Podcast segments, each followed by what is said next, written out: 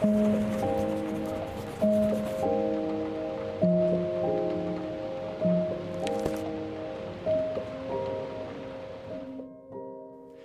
ma Boh nevypočuje, keď to tak veľmi potrebujem? Čo robiť, keď sa rozbijú moje ilúzie o živote, o druhých, o Bohu alebo o mne samom? Asi každého sa počas života dotkne nejaká forma utrpenia, choroba, sklamanie, smrť dieťaťa, zrada. Tvrdý stret s realitou ničí životné očakávania človeka. Evanjelium zobrazuje, ako v hodinách Ježišovho utrpenia všetci utekajú preč. Tento obraz poukazuje na to, že od takýchto chvíľ túžime utiecť, chceme sa im vyhnúť. Lenže hlboký dotyk s realitou zažijem práve vtedy, keď budú rozbité moje ilúzie o živote. Práva viera začína vtedy, keď dokážem opustiť vlastné predstavy a schémy o živote, o Bohu, o tom, ako by to podľa mňa malo byť. Viera sa cez skúsenosť kríža stáva zrelšou. Neexistuje slovo, ktoré by naplnilo nekonečnú prázdnotu v srdci matky, ktorá stratila svoje dieťa. Nenájdeme vysvetlenia, prečo sa rakovina zmocnila môjho tela. Čo povedať žene, ktorú opustil milovaný manžel? Ako by sa vtedy všetko v živote rúcalo. Nikto nevie vysvetliť to ťaživé prečo. Nepomáhajú prázdne frázy a lacné odpovede. Ostáva nám iba ticho a mlčanie. Evanjeliové časti o kríži obsahujú len málo slov. Medzi riadkami je veľa ticha. Keď chceme zahrať hodnotnú skladbu, dôležité sú noty, ale aj pauzy. Niekedy môžem zabudnúť, že podstatnou časťou evanjelia sú aj state o kríži.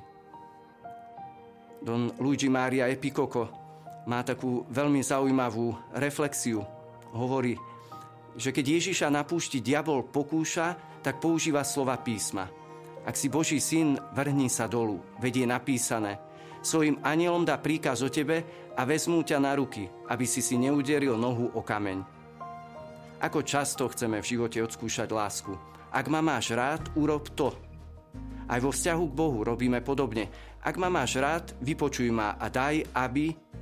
Pomodlím sa novénu za uzdravenie, obrátenie svojich detí, návrat manžela. Čakám magický účinok modlitby. Ak účinok nenastane a túžby sa nenaplnia, sklamane sa pýtam, čo som urobil zle. Preskočil som snad nejakú vetu v deviatniku, nesprávne som sa niečo pomodlil, alebo azda mi chýbala úprimnosť či vrúcnosť. Prečo to nefunguje? Moja viera zrejme nebude ani taká malá ako horčičné zrnko. Neuvedomujeme si, že sa vtedy správame podobne ako pokušiteľ. Ak si Boží syn, ak ma máš rád, urob to.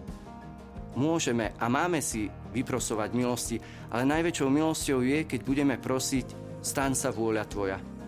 Ak to, o čo sa modlím, je tvoja vôľa, vypočuj ma, Pane. Takáto modlitba sa ľahko vyslovuje, keď je náš život pokojný a v harmónii. No ako náhle do života vstúpi nečakaná bolesť, utrpenie, sklamanie, táto modlitba sa mení. Často sa vtedy nespoznávame, sme plní starosti a strachu, až vydesení. A Ježiš to zažil v Getsemanskej záhrade, našu ľudskosť, slabosť, strach zo smrti. Cítil sa opustený, plný úzkosti, takých, až sa potil krvou. Stal sa hriechom sveta, ako píše Pavol v liste Korinťanom. Nikdy by sme si možno ani len nepomysleli, že by Boží syn mohol takto trpieť, toto všetko prežívať, cítiť, ako častokrát cítime my. Byť kresťanom neznamená nájsť cestu, na ktorej sa vyhnem krížu. Dietrich Bonhoeffer hovorí, že Boh nezachraňuje od bolesti, ale v bolesti. Nechráni od kríža, ale na kríži. Neoslobodzuje od utrpenia, ale v utrpení. Vstupuje do hĺbky nášho utrpenia, aby tam trpel spolu s nami a priviedol nás k novému životu. Z mŕtvych stalý Ježiš, ktorý sa zjavuje apoštolom, zjavuje sa ináč, ako by sme možno očakávali. Aby sa nechal spoznať, ukazuje im svoje ruky a bok. Neukazuje uzdravené telo, ale rany. Mnohí si dnes myslia, že prekonať utrpenie znamená stať sa ako predtým, silným a úplne zdravým. Ako len by sme sa chceli oslobodiť od všetkých našich rán, ako proti nim roky bojujeme, skrývame ich, hanbíme sa za ne. Najhlbším znakom zmrtvých stania sú však práve oni. Oni sú tou štrbinou, cez ktorú prichádza svetlo Veľkej noci. Boh chce cez bolesť, ktorú som zažil, naplniť môj život novým významom. Keď z mŕtvych stal Ježiš ukazuje svoje rany, dáva mi návod, ako mám aj ja zachádzať so svojimi zraneniami.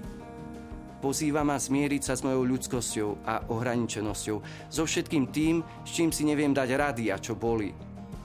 Objať svoju krehkosť i zranenosť. Ak sa Ježiš nehanbí za svoje rany, prečo by som sa mal za svoje zranenia hanbiť ja? Skúsenosť zmierenia pozostáva v tom, že nechám, aby sa Ježiš dotkol mojich oblastí a miest, ktoré sú najviac bolestivé, zahambujúce alebo špinavé. Ježiš umýva svojim apoštolom pri poslednej večeri nohy. Chce sa dotknúť vo mne tej časti, ktorá najviac hovorí o ceste, čo som doteraz prešiel. Pretože ak sa necíti milovaný, práve časť mojej histórie, najviac temnej a bolestivej, mi nedovoluje sadnúť si s ním k stolu. Skúsenosťou viery nie je zabudnúť na minulosť, ale nesústreďovať sa na to, čo mi bráni ísť ďalej. Nezostať ukotvený na bode, ktorý mi bráni pohnúť sa. Niektoré skúsenosti, čo som prežil, by ma totiž chceli doslova priklincovať na môj kríž. Nikdy neprestaneme byť synmi a dcerami našej histórie. Na ceste uzdravenia a zmierenia mi ale Ježiš ponúka milosť, aby som sa nefixoval na hĺbku traumy, ktorú som zažil. Ježiš nevymaže magickým spôsobom moju históriu a problémy. On chce oslobodiť, aby ma minulosť nedržala v zajatí. Vrátila sa z Lúrd.